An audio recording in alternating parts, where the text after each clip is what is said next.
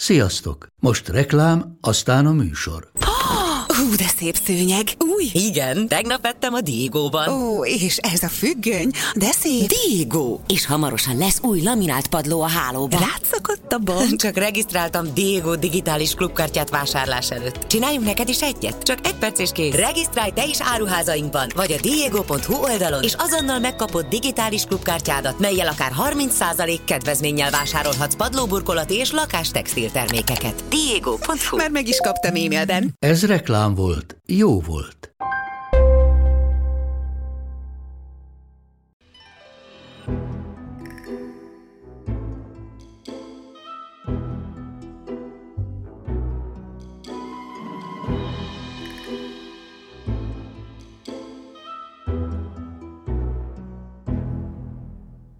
Sziasztok! Ez itt az Attágító Podcast. Kuriózumokkal a tudomány és a történelem világából. Elképesztő, abszurd és humoros érdekességekkel. Én Júlia vagyok.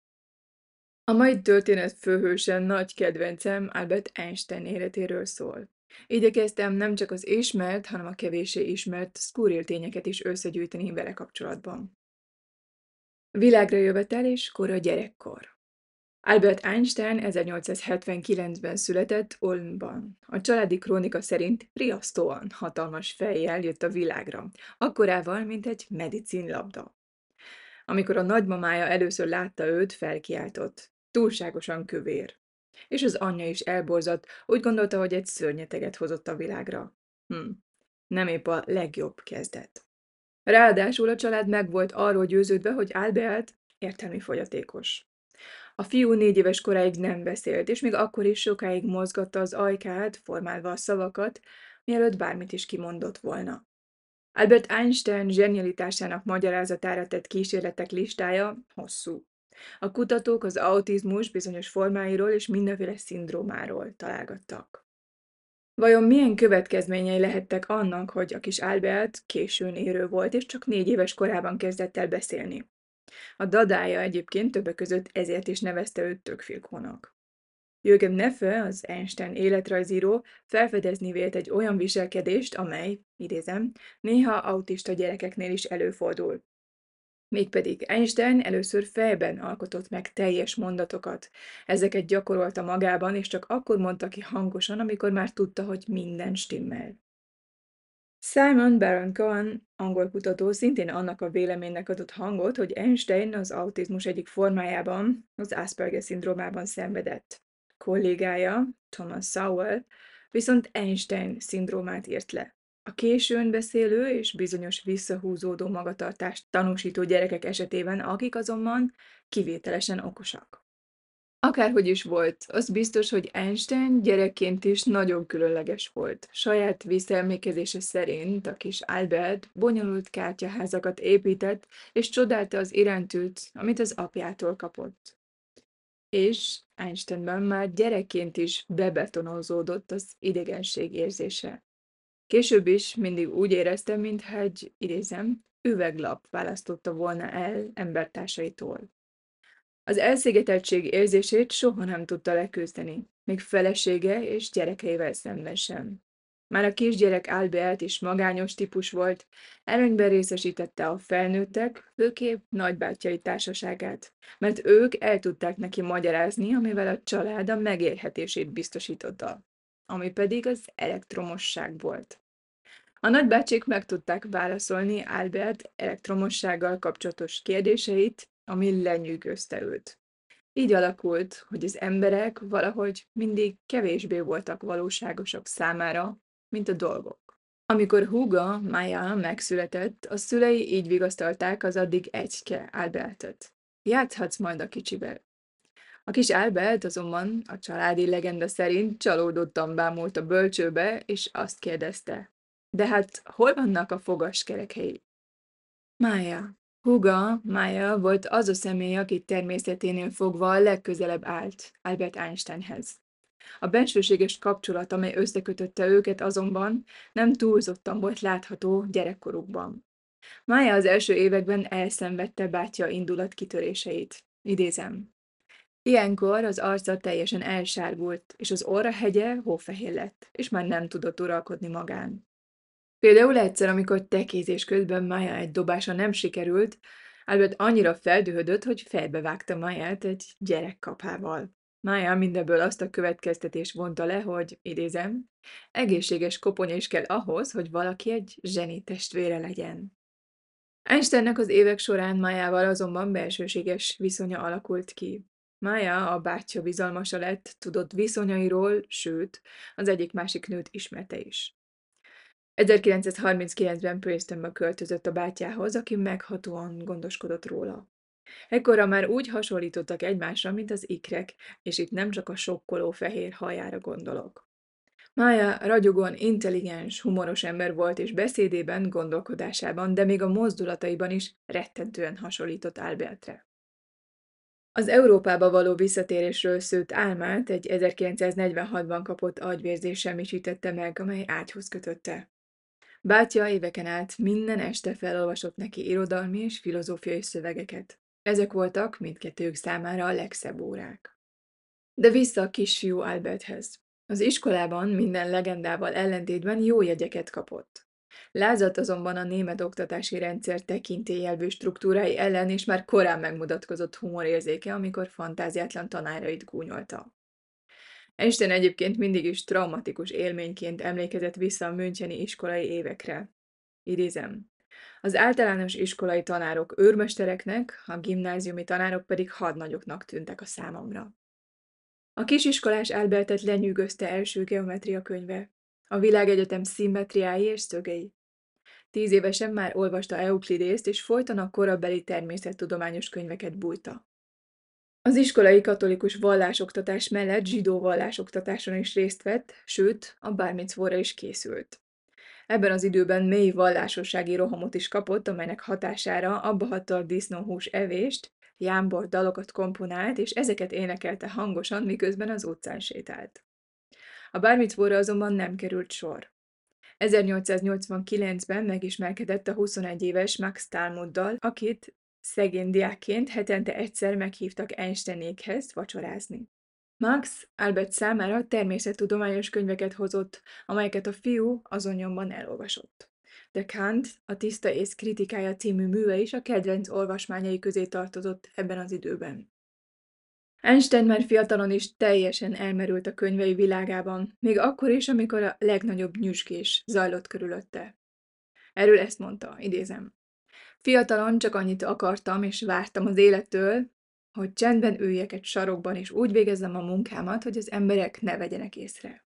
Einstein saját bevallása szerint 12 éves korában vált meg a zsidó hittől, amikor a tudományos ismeretei felfedték előtte, hogy a Biblia elbeszéléseiben sok minden nem lehet igaz. És ekkor már nagyon megmutatkoztak benne azok a jellemvonások, amelyek később arra készítették Einsteint, hogy magányos emberként jellemezze magát. Idézem, aki soha nem tartozott teljes szívvel az államhoz, a hazához, a baráti körhöz, sőt a közvetlen családjához sem, hanem mindezen kötelékek iránt az elidegenedés és a magányosság igényét érezte szüntelenül. Tínédzserként a tanárai többsége alábecsülte őt. A görög tanára például egyszer azt mondta neki, hogy semmit sem fog elérni az életben. Másrészt viszont Albert Einstein olyan önbizalmat sugárzott, hogy a felnőttek sokszor elbizakodottnak és arrogánsnak tartották. Egyébként tínédzserként Münchenből Olaszországba, majd onnan Svájcba költözött, ahol aztán lemondott német állampolgárságáról, hogy elkerülje a katonai szolgálatot. És ez volt pacifizmusának a kezdete. Zene szeretett. Einstein életében a zene a kezdetektől fogva hatalmas szerepet játszott. Édesanyja zongorázott, Albertbe öt éves korától nevelték a zene szeretetét, a hegedű órákon keresztül. A kis Einstein hegedülni tanult, édesanyja pedig zongorán kísérte. Később felnőttként a hegedő mindig mindenhova elkísérte. Bár nem volt nagy muzsikus, a zenélés életének lényeges része maradt. Mozart, Bach és Schubert Einstein kedvenc zeneszerzőivé váltak. Ami ezzel kapcsolatban szerintem borzasztóan érdekes, az az, hogy Einstein soha nem akart arról beszélni, hogy mi mozgatta meg őt annyira a zenében. Hallgast, játsz, szerest, rajong, és tartsd a szád. Ez volt a válasza, ha erről kérdezték. Einstein a hegedű játékával is gyűjtött gondolatokat és új erőt a kihívásokhoz. A zene volt számára a béke kikötője, amelyen keresztül az emberileg eléggé távolságtartó Einstein egy kicsit közelebb került érzelmileg belső világához, még ha ezt soha nem is tudta szavakba önteni. Amikor úgy érezte, hogy egy út végére ért, mondta apjáról Einstein fia, Hans Albert, vagy amikor a munkában kihívás elé került, a zenében keresett meredéket, ami segített neki megoldani a nehézségeket. Számtalan anekdota kering arról, hogy Einstein hogyan kezdett el hegedülni a leglehetetlenebb helyzetekben. És az is teljesen megszokott volt, hogy ha Einstein nem tudott aludni, az éjszaka közepén a konyhába vonult és improvizálni kezdett a hegedűjén. Szeretett hegedűje annyira fontos volt számára, hogy azon kevés dolgok egyike volt, amelyet magával vitt Einstein az Egyesült Államokba. Felnőttként a szabadalmi hivatalban. Az egyetem után a Berni szabadalmi hivatalban dolgozott hivatalnokként. Az egyetemen egyedül ő nem kapott tanári állást, mert korábbi professzorai közül senki nem adott neki ajánló levelet. Einstein fiatal felnőttként napjai részét azzal töltötte, hogy csendesen üldögélve, pipázva álmodozott a világegyetemről, elmélkedett a hold súlyáról, vagy épp a Merkur pályáját képzelte el. A szabadalmi hivatalban eltöltött idő Einstein és a tudomány számára kulcsfontosságú volt. Itt dolgozta ki mindössze 26 évesen a speciális relativitás elméletet és az E egyenlő mc a négyzeten egyenletet, amely megmutatta, hogy minden anyag a toltól a kőzetig energiát tartalmaz.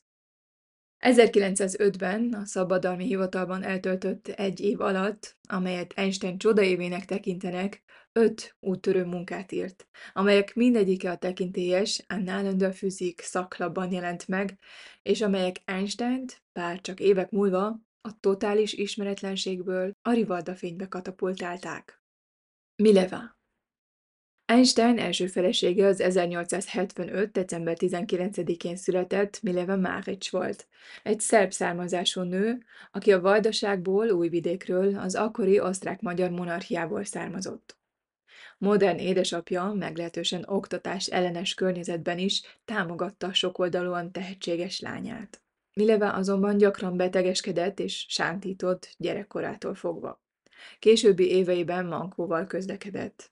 Egész életében fájdalmaktól szenvedett, ami hozzájárult depresszív hangulatához. Einstein 1896-ban a Zürichi Egyetemen találkozott Milevával. Ő volt az egyetlen nő abban az évfolyamban, aki fizikát hallgatott. Einstein, aki a maga módján kívülálló volt az egyetemi világban, gyorsan összebarátkozott a mozgássérült szerb nővel. Nagyra értékelte az elméjét, a háztartását és a testét. Ebben a sorrendben. 1902-ben egy nem kívánt terhesség vetett véget Mileva tanulmányainak és Einstein tudományos munkájához való hozzájárulásának. Visszament Újvidékre, ahol egy lány szült. A meghalt vagy örökbeadott Lizel árnyékként vetült a későbbi házasságra, mert Mileva nem tudta feldolgozni a veszteséget, és Albertet hibáztatta. A gyereklelkű zsenivel való élet és családi kapcsolat amúgy sem volt mindig szeretetteljes. Einstein egyértelmű követeléseket támasztott, és a feleségére olyan szerepet osztott, amely nem sok teret hagyott a meghitt családi együttlétnek. Einsteinnek viszonyai voltak, amelyeket nem próbált titkolni, vagy éppen az egész családot megbeszélés nélkül Berlinbe költöztette, és inkább cselédként, mint feleségként kezelte Millivát. Millivának továbbá bele kellett egyeznie megalázó kötelességek és feltételek írásos listájába, ha vele akart maradni. A lista, amelyet csak a közelmúltban fedeztek fel, olyan tételeket tartalmaz, mint például, idézem, nem válsz el tőlem semmilyen intimitást, és semmilyen módon nem teszel nekem szemrehányást. Valamint, lemondasz minden személyes kapcsolatról velem, amelyben az nem teljesen szükséges társadalmi okokból. Mileva az 1904-ben és 1910-ben született fiaikat, Hans Albertet és Eduardot használta fel arra, hogy visszavágjon neki, emlékeztetve Einstein a klasszikus Midia példájára. Amikor azonban 1914-ben jött a nagy karrierugrás Berlinbe, a híres tudós feleségeként betöltött szerep, Einstein viszonya unokatestvérével, és Milena teljesen esélytelen szerepe Einstein anyjával, Paulinnal szemben akiről azt mondta, hogy anyósként igazi ördög volt, mindez túl sok volt neki egyszerre. Milo egyébként jóval a vállásuk előtt elköltözött Einsteintől, és fiaival együtt visszament hazájába. 1919-ben, amikor a vállási papírokat készítették elő, Einstein Milevának ígérte a Nobel-díjjal járó összeget, amit akkor még meg sem kapott. Amit egyesek egyébként hallgatólagos beismerésnek tekintenek, hogy a nő valójában segített neki megalkotni néhányat a leghíresebb elméleteiből. Einstein önbizalma azonban jogosnak bizonyult, mert két évvel később nekiítélték a díjat, és a vele járó pénzt valóban Milevának adta. 1921-ben tehát végre elnyerte a fizikai Nobel-díjat, de nem azért, amire te gondolsz. A győzelme önmagában nem volt különösebben meglepő, az viszont igen, hogy nem az általános vagy a speciális relativitás elméletért kapta, hanem a fotoelektromos effektusért.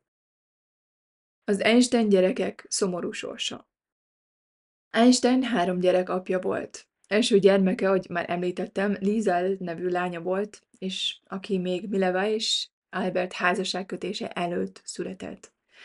Ez egyébként egészen az 1980-as évekig nem volt ismert, de Einstein és Márics levelezése alapján kiderült, hogy Liesel 1902-ben született.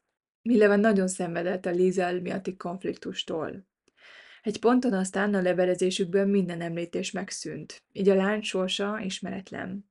Szinte semmi biztosat nem tudunk Liesel életéről, de két variáció tartja makacsul magát, mégpedig egy, hogy örökbe fogadták, illetve kettő, hogy meghalt. Einstein egyébként nem volt sem jó férj, sem jó apa. A szemtelenségét két fia is fájdalmasan érzékelte. A gyerekek a házasság után az édesanyjukkal éltek, és Einstein csak szórványosan, látogatások alkalmával, vagy egyáltalán nem látták. Albert Einstein életében kétszer tolt babakocsit. Először az 1904. május 14-én született Hans Albertet tolta a kocsiban, Bernben, ahol a szabadalmi hivatalban végzett munkája mellett a speciális relativitás elméletet is kidolgozta. Albert Lee, ahogy a szülők Hans Albertet nevezték, mindig virgonc és szívós. Szívesen jár iskolába, elég jól fejlődik a zongorázásban, és külön örömét leli abban, hogy apukája érdekes fizikai és matematikai kérdéseket magyaráz el neki mondta róla később Mileva. Ő lehetett volna a kedvenc, ha a szülők minden figyelmét nem kötötte volna le az 1910-ben született fivére, Eduard, aki nagyon gyakran volt beteg, és akit néha hetekig ápolni kellett. A felnőtt Hans Albert később keserűen erről így fogalmazott. Az egyetlen projekt, amelyet apám valaha is ejtett, az valószínűleg én voltam. És minden bizonyal ezt érezhette 1914 nyarán, amikor Einstein berlini kinevezésével megvált a családjától. A tíz éves fiú mélységesen csalódott apjában, akinek a vasútállomáson elhullajtott könnyei sem tudták enyhíteni a gyerek boldogtalanságát. Einstein erről egy levelében így fogalmazott. Azt hiszem, a hozzám való viszonya a fagypont alá süllyedt. Hans Albert az anyja mellé állt. Az, hogy Albert Einstein az 1922-es vállás után millenára hatta a Nobel-díj összegét, lehetővé tette, hogy a fiú a Zürichi ETH-n tanulhasson, bár ez alkalommal pimasz és csúnya levelet írt neki. Einstein dühöngött, és le akarta mondani a nyaralását. Ilyen és hasonló alkalmakkor közvetítőkre volt szüksége, hogy a fiával kommunikálhasson mint például 1925-ben is, amikor hevesen tiltakozott Hans Albert menyasszon választása ellen. Mindebá egyébként még 1913-ban Újvidéken megkereszteltette fiait, Hans Albert menyasszonya pedig a keresztény tudomány Christian Science új vallási mozgalmak közé sorolt Szent Háromság tagadó szektához tartozott. Hans Albert ennek ellenére 1927-ben feleségül vette szíve hölgyét, Frida Knechtet, akivel aztán három gyereke született. Einstein egyébként azt sem fogadta el, hogy Hans Albert építőmérnök lett. A fiát azonban ez nem érdekelte, és mérnökként dolgozott az acéliparban. Végül aztán 1938-ban a családjával együtt kivándorolt az Egyesült Államokba, és így ismét közelebb került apjához. Eduard, Einstein kisebbik fia, ahogy említettem, a kezdetektől fogva beteges gyerek volt. Korai éveire egész betegség rohamok voltak jellemzőek, amelyek miatt túl gyenge volt még ahhoz is, hogy a családi kirándulásokra mehessen a többi családtaggal. Einstein egy 1917-es levelében aggódva írt egy kollégájának a következő szavakat. A kisfiam állapota nagyon lehangol. Lehetetlen, hogy teljesen kifejlett emberré váljon. Albert Einstein rideg tudományos része azon tűnődött, hogy, idézem, nem lenne jobb neki, ha távozhatna, mielőtt rendesen megismerni az életet. De végül győzött az apai szeretet, és a fizikus megfogadta, hogy mindent megtesz beteges fia megsegítésére. Fizette, és néha még el is kísérte Eduardot a különböző szanatóriumokba. És Eduard szintén ragyogóan okos és tehetséges volt. Érdeklődést mutatott a költészet és a zongorázás, és végül a pszichiátria iránt. Gyönyörű verseket írt, nosztalgikusakat és szomorúakat. Imádta Sigmund Freudot, és pszichiáter akart lenni. Ekkorra apja hírneve már bejárta a világot, az Einstein mánia javában tombolt. Eduard egy sokat mondó önelemzésében azt írta, hogy, idézem, időnként nehéz, ha az embernek ilyen fontos apja van, mert az ember olyan jelentéktelennek érzi magát. A feltörekvő pszichiáter ismét apja útját követte, amikor az egyetemen beleszeretett egy idősebb nőbe, és ez a kapcsolat szintén katasztrofálisan végződött. És nagyjából ekkor vált Eduard mentális állapota nagyon súlyossá. Egy lefelé tartó spirálba került, amely 1930-ban egy öngyilkossági kísérletben végződött. Skizofréniát diagnosztizáltak nála, a korszak brutális és kemény kezelései pedig inkább súlyosbították, mint sem, hogy enyhítették volna az állapotát, és végül nagyon negatívan befolyásolták a beszédkészségét és a kognitív képességeit. Bár Albert azt remélte, hogy kisebbik fia Amerikában csatlakozhat hozzá, Eduard folyamatosan romló mentális állapota megakadályozta, hogy elhagyhassa az országot, vagy akár csak az elmegyógyintézetet. Kivándorlása előtt Albert még egyszer utoljára meglátogatta a fiát abban az elmegyógyintézetben, ahol ápolták. Bár Albert később levelezést folytatott, és továbbra is küldött pénzt a fia ápolására, a két férfi soha többé nem látta egymást.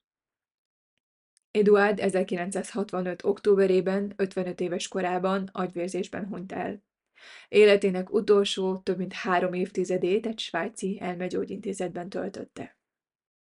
Elsa. Miután Einstein elvált Milevától és vizonyt folytatott a saját unokatestvérével, Elsával, 1917. szeptemberében összeköltözött vele és lányaival, Ilzével és Mágóval. Ugyanezen év decemberében azt kérte, hogy a lány heti három és fél napra titkárnőként segítse őt, és így Ilze hivatalosan is a szolgálatába lépett. A húsz éves Ilze belehaborodott leendő mostoha apjába, az anyjával, Elzával való kapcsolata és házassági tervei ellenére Albert viszonozta az érzéseit. Sőt, hogy ez mennyire így volt, az jól mutatja, hogy hirtelen felvetődött a kérdés, hogy Albert Elzát, tehát saját unokatestvérét, vagy pedig Elza lányát, a 20 éves Ilzét vegye el feleségül. Őrült szituáció volt, mert Ilze egyrészt nagyon szerette Albertet, másrészt, idézem, Soha nem érezte a legcsekélyebb vágyat sem, hogy fizikailag közel kerüljön hozzá, míg a férfi egyre nehezebben uralkodott magán. Einstein végül Elza Löwenthal vette feleségül, aki egyébként anyai és apai ágon is rokona volt. Későbbi éveiben is elég rossz férj volt. Ezának nehézségei voltak Albert ridegségével és néha több, mint érzéketlen hangnemével. Még kevésbé tudott megbékélni Einstein számos viszonyával. Eze inkább anyáskodó volt, gondoskodott róla és a háztartásról, és nyugalmat biztosított Einstein munkájához. Ennek ellenére a házasságuk a nő 1936-ban bekövetkezett haláláig hűvös maradt. Albert Einstein magánemberként is nagyon különleges volt. Következzenek kis szösztenetek az életéből, amelyek talán nem annyira ismertek. A szétszórt professzor Einstein vagyok, már megint elfelejtettem a kulcsaimat. Zürichben diákkorában Einstein ezzel a hívással ébresztette fel igencsak gyakran főbélőjét az éjszaka közepén. Einstein a mindennapi életben egy reménytelenül gyakorlatiatlan ember volt. Még a Milevával kötött esküvőjük estéjén is kizárta magát a lakásból. A Stétszort professzor képe jól kapcsolódik Einstein zsenialitásához és sajátosságaihoz. A mindennapokban szüksége volt egy anyáskodó nőre, aki, nos, A fizikai túlélését felügyelte. A svájci években ez eleinte első felesége Mileva volt. Később, a berlini években ezt a szerepet második felesége, Elza töltötte be, akit gyakorlatilag teljes mértékben lekötött Einstein védelme a kinti élettől és a meghitt sváb otthon biztosítása. Ezának is el kellett fogadnia Einstein feltételeit, például, hogy senki nem léphetett be a szobájába, és mindenek előtt nem takaríthatott. Ez egyedül az ő birodalma volt, ahol a káosz uralkodott. Ez a halála után titkárnője Helen vette át ezt a szerepet, és biztosított számára teret, hogy a mindennapok bosszúságaitól zavartalanul folytathassa gondolat kísérleteit. Zokni utálat A Stetsort professzor imidzséhez passzol, hogy rettentően utálta, és általában nem is viselt zoknit. Egy Löventálnak írt levelében például azzal dicsekedett, hogy Oxfordban zokni nélkül megúszta. Köztársasági elnök amikor Izrael első elnöke, Chaim Weizmann meghalt, Einsteinnek ajánlották fel a pozíciót, de ő ezt visszautasította. Idézem. Mélyen meghatott az izraeli állam felkérése, azonban szomorú vagyok és szégyellem magam, de nem tudom ezt elfogadni. Ő az egyedüli amerikai állampolgár, akinek valaha is ilyen pozíciót ajánlottak fel egy másik állam vezetésére. Antiszemitizmus Németország 1920-as és 30-as évek Einsteinnek rá kellett jönnie, hogy Németországban sem tisztelt személye, sem hírneven nem mentes az antiszemita támadásoktól. A viharos németországi politikai légkörben az antiszemitizmus egyre jobban erősödött. Einstein számos támadásnak volt kitéve. Még egy Einstein ellenes társaságot is alapítottak, és kiadtak egy könyvet 100 Autoren gegen Einstein címmel, ami magyarul azt jelenti 100 szerző Einstein ellen. A rájellemző módon Einstein erre ezt a szellemes választ adta, ha tévednék, egyetlen szerző is elég lenne ahhoz, hogy megcáfoljon. És bár ekkor már egyáltalán nem élt vallásos életet, 1924-ben hivatalosan is tagja lett a berlini zsidó hitközségnek.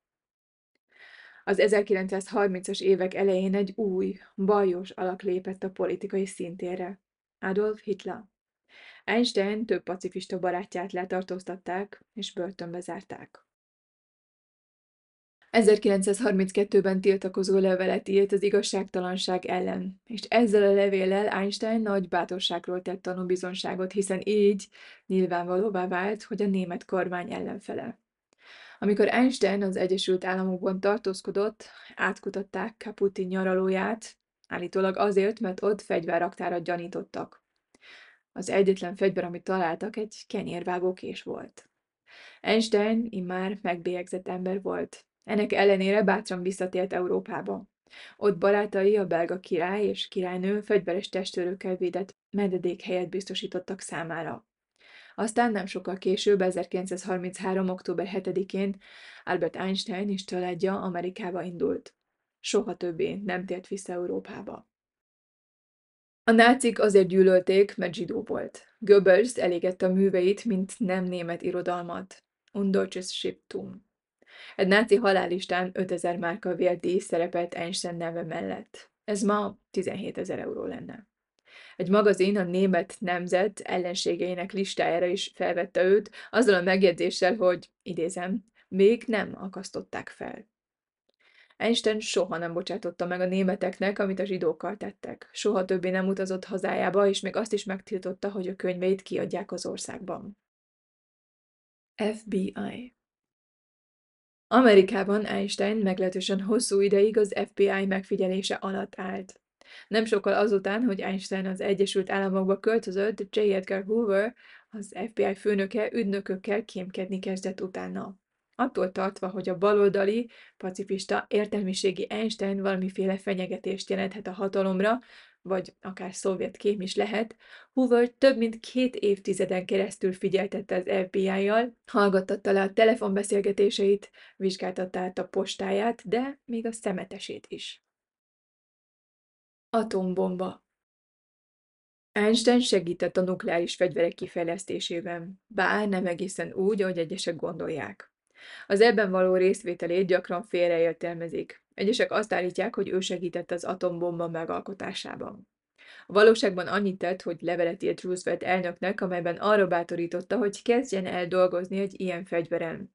Ami aztán egyébként a Manhattan Project létrehozásához vezetett, amely végül a bombáért volt felelős. Bár Einstein elkötelezett pacifista, később pedig atomfegyver ellenes szószóló volt, meggyőződése volt, hogy Amerikának még a nácik előtt szüksége van az atombombára.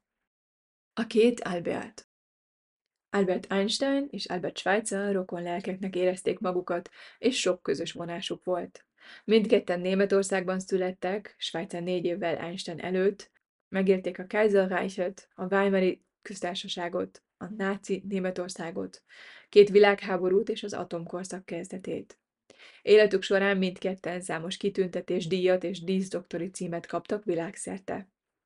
Többek között megkapták a Nobel-díjat, Einstein 1921-ben a fizikai Nobel-díjat, Schweitzer pedig 1952-ben a Nobel békedíjat. Einstein és Schweitzer számos levelet váltottak egymással. Mindketten szüntelenül az igazságért, a békéért, a szabadságért és az emberiségért küzdöttek. Kiálltak az üldözött és fenyegetett emberekért, többször felemelték szavukat a fegyverkezési verseny őrülete és az atomháború fenyegetése ellen. Einstein 1953-ban ezt mondta Schweizerről. Idézem. Véleményem szerint ő az egyetlen személy a nyugati világban, aki Gandhiéhoz hasonló nemzetek feletti erkölcsi hatást gyakorolt erre a nemzedékre. Akár csak Gandhi esetében e hatás ereje túlnyomó részt abban a példában rejlik, amelyet életével, életművével adott. Albert Einstein IQ-ja Tudósok az évek során megpróbálták életrajzi adatok alapján megbecsülni elhunyt személyiségek, például Mozart, Goethe vagy éppen Albert Einstein IQ-ját. Az Einstein esetében megállapított érték 160 és 180 között volt, de ez mindössze egy durva becslés. A mai ismereteink szerint Albert Einstein soha nem vetette alá magát IQ-tesznek. Az IQ-ja tehát ismeretlen. Apropó intelligencia, amikor Einstein megkérdezték, milyen érzés a világ legokosabb emberének lenni, ezt válaszolta. Nem tudom, kérdezzék meg Nikola Teslát. Egy kép bejárja a világot. Einstein nyelve. Abszolút biztos vagyok abban, hogy ismered azt a híres fekete-fehér fotót, amelyen Einstein kiölti a nyelvét. Az 1951-ben készült kép magazinok címlapján, posztereken, pólókon díszeleg. A története pedig a következő. 1951. március 14-én Princetonban Einstein 72. születésnapján készítette a képet egy fotós. Az eredeti képen Einstein egy autó hátsó ülésén ül, az áldalott házaspár között, és éppen egy Einstein tiszteletére rendezett eseményről érkeztek. Az Einstein mánia ekkor már javában tombolt. Bár már az autóban ült és indulni szeretett volna, Einstein nem hatták békén a riporterek és a fotósok, pedig állítólag már azt kiabálta, elég volt, köszönöm, elég volt. A fotósok továbbra is kattogtatták a gépeiket. Amikor aztán egy születésnapi pózra kérték fel, már nagyon idegesítette a szituáció, és kiöltötte a nyelvét a fotósokra. Einstein egyébként nagyon szerette ezt a képet, kinagyítatta, úgyhogy csak ő legyen látható. És ebben a formában ismerjük ma is. Ezután több másolatot is készítetett, amiket aztán üdvözlő kártyaként küldött el a barátainak. Étkezése és az alkohol. Albert Einstein nem volt ínyenc. A házi konyha barátja volt, amit azonban az befolyásolt, hogy hol élt és hol dolgozott akkoriban. Mint mindenkinek, Einsteinnek is változott az ízlése a korral. Nem utolsó sorban egészségügyi okokból volt kénytelen változtatni étkezési szokásain. Orvosai tanácsát követve tartózkodott bizonyos ételektől és italoktól. A fiatal Einstein a relativitás elméletén való intenzív munka ideje alatt azonban némileg másképp gondolkodott. 1913. augusztusában ezt írta Elzának. Idézem. Elhatároztam, hogyha eljön az utolsó órám, akkor minimális orvosi segítséggel a fűbe harapok. De addig is. Úgy élek, ahogy aljas lelkem parancsolja. A diétám? Füstölök, mint egy kémény, dolgozom, mint egy állat, eszem gondolkodás és válogatás nélkül, és rendszertelenül alszom. Ez az életmód azonban nem maradhatott egészségügyi következmények nélkül. Einstein nem volt vegetáriánus vagy vegán. Életének különböző időszakaiban azonban egészségügyi okokból, mint a szív problémák, gyomorfekély, májbetegség, sárgaság, az első világháború alatti táplálékhiány, általános fizikai gyengeség miatt kénytelen volt orvosaira hallgatni és diétázni. Illetve utolsó éveiben ezért többek között tartózkodott a hústól. Einstein egyébként imádta az epres édességeket, rajongott az epres desszertélt tejszínhabbal, és egészen oda volt a mézért. A reggelinél nem hiányozhatott egy teri mézes csupor az asztalról. Szerette a tojást és a gombát és a gesztenyét, amit gyakran hozott haza a kaputi erdei sétákról. Szerette a salátákat, a rizst és az olasz ételeket, többek között a spagettit is. Általában azonban Herr professzor igénytelen volt, ha ételekről volt szó. A schnitzel és a húsgombóc ritkaság számba ment. A filéknek és a sztékeknek jól átsütötteknek kellett lenniük, nem volt szabad vérezniük, különben nem ette meg őket. Mindig azt mondta, hogy nem vagyok tigris. Italok Kezdjük egy anekdotával, amely nem maradhat említés nélkül. 1911. április másodikán Albert Einstein és felesége Mileva Münchenből küldött egy képeslapot barátjuknak, Konrad Hábisnak a következő tartalommal. Idézem.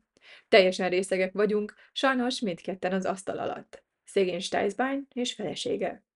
Albert Einstein ebben az időben barátai körében Albert Rita von Steisbein, magyarul Albert Falkcsont lovagja néven nevezte magát. Későbbi éveiben Albert Einstein viszont nagyon kevés alkoholt ivott. Ha valamit, akkor legfeljebb egy bort, egy pohár bort, vagy egy konyakot. Legtöbbször csak szimbolikusan kortyolt az elejétett alkoholos italba. Az 1930 körül az Egyesült Államokban bevezetett szesztilalomra vonatkozó kérdése Einstein nevetve azt mondta, nem iszom, így egyáltalán nem érdekel és 1928 tavaszától a szívbetegsége miatt a professzor úr már csak a koffeinmentes kávé hágot itta. Egyébként csak tázott, és kedvence az aromatikus fekete tea volt. Einstein nőügyei Einstein szerette a nőket, és a nők is szerették őt, de csak 40-es évei közepén vált nőcsábásszá. Találkozásairól és azok következményeiről keveset tudunk ami biztos, hogy viszonyairól beszéltek a környezetében. Einstein diszkréciója serkentette a fantáziát, de még a hozzá közel állók is eléggé keveset tudtak róla. A házasságot olyan vállalkozásnak nevezte, amelyben, idézem, kétszer is szégyenletesen kudarcot vallottam. Máskor viszont azt mondta, hogy a házasságot bizonyára egy fantáziátlan disznó találta ki. Röviddel, miután az Egyesült Államokba emigrált, felesége Elza 1936-ban meghalt de ekkor már egy orosz ügynöknővel, Margarita Konyankovával volt viszonya. A pár a keresztnevű kezdőbetűi után Álmánnak nevezte magát. Élete végéig voltak szerelmi viszonyai, egyes ismerettségek akár évekig is tartottak. Utolsó kapcsolata Johanna Fantova, egy prágai könyvtáros nő naplót vezetett életének utolsó másfél évéről. A naplót 2004-ben véletlenül találták meg. Einstein az 1920-as években ismerkedett meg a gyönyörű prágai könyvtárossal, akivel Berlinben vitolázni is járt. Einstein nyomására 1939-ben az Egyesült Államokba, Princetonba emigrált. A 22 évvel fiatalabb Hanne, ahogy ő nevezte, egyike volt azon kevés embereknek az életében, akik nagyon közel kerültek hozzá. A nő kibejárt a házába, elkísérte, elkísérte vitolázni vagy koncertekre. Verseket írt neki, és kis karikatúrákat is rajzolt. Még azt is megengedte neki, hogy kisén megnyírbálja a fehér sörényét. Fandova feljegyzései Einstein szerethető magánembernek mutatják, aki korának még mindig éber kritikusa volt, és aki idős korában is jókedvű volt. Einstein depressziós papagájának, Bibónak vicceket mesélt, hogy felvidítsa. Humora még akkor sem hagyta el, amikor egészsége rohamosan romlani kezdett. Önmagát egy öreg autóhoz hasonlította, amely tele van műszaki problémákkal. Levelezés Albert Einstein élete során rengeteg emberrel levelezett. Leveleinek számát ma már nehéz megbecsülni. Levelezett tudósokkal, koronásfőkkel, államférfiakkal, írókkal, művészekkel. És, nem utolsó sorban, Einstein számtalan levelet váltott ismeretlen, a tudomány iránt érdeklődő és segítséget kérő személyekkel, valamint gyerekekkel is. A gyerekektől érkező levelek tartalma nagyon különböző volt. Egyesek csak azt szerették volna tudni, hogy hogy néz ki. Mások boldog születésnapot kívántak neki, vagy autogramot kértek tőle. Megint mások tanácsot reméltek tőle. Például, ha problémáik voltak az iskolában, a barátaikkal vagy a szüleikkel. Albert Einstein mindig szívesen válaszolt ezekre a levelekre. 1920-ban egy a külsőjére vonatkozó kérdésre válaszolva ezt írta. Idézem. Elmondom hát, hogyan nézek ki. Sápat arc, hosszú haj és egyfajta szerény kis pocak. Plusz szögletes járás és egy szivar a szájban, ha van, és egy toll a zsebében vagy a kezében. De nincsenek görbe lábai vagy szemölcsei, szóval elég jóképű, és a kezén sincs szőr, mint a csúnya embereknek, gyakran. 1943-ban ezt írta egy kislánynak, akinek gondjai voltak a matematikával. Idézem. Ne aggódj a nehézségeid miatt a matematikában. Biztosíthatlak, hogy az enyémek még nagyobbak. Üdvözlettel, Albert Einstein professzor. 1955-ben Einstein egy általános iskolai osztály gratuláló levelére válaszolt. A gyerekek 76. születésnapja alkalmából gratuláltak neki, és egy pár manzsetta gombot és egy nyakkendőtűt mellékeltek ajándékba. Idézek a levélből. Köszönöm mindannyiótoknak a születésnapi ajándékot, amit nekem küldtetek, és a gratuláló levelet. Ajándékotok megfelelő ösztönzés lesz számomra, hogy a jövőben egy kicsit elegánsabb legyek, mint eddig voltam mert a nyakkendőtők és a manzsetták számomra csak távoli emlékként léteznek. Albert Einstein 1955. március 26-án írta ezt a levelet. Néhány nappal később, 1955. április 15-én Einstein a Princetoni kórházba kerül. A nagy tudós élete itt ér véget. Einstein haláláról és bizarr utóéletéről készítettem egy epizódot, a férfi, aki ellopta Einstein agyát címmel, amely szintén hallgatható. Ezt az epizódot Einstein szavaival zárom, amely jobban azt hiszem nem írhatná le ezt a furcsa zsenit. Kedves utókor! Ha nem lettetek igazságosabbak, békeszeretőbbek és általában véve értelmesebbek, mint amilyenek mi vagyunk, mi voltunk, akkor vigyen el benneteket az öltök. És ennyi volt az atágítás mára. Remélem tetszett a mai rész. Mint mindig, most is posztoltam további infókat és fényképeket az Instagram oldalamon. Mindig nagyon örülök néhány visszajelzésnek és kommentnek, és köszönöm a sok-sok üzenetet, amelyeket az Instagramon írtatok. Hamarosan újra jelentkezem, addig is. Maradj szkeptikus, maradj kíváncsi.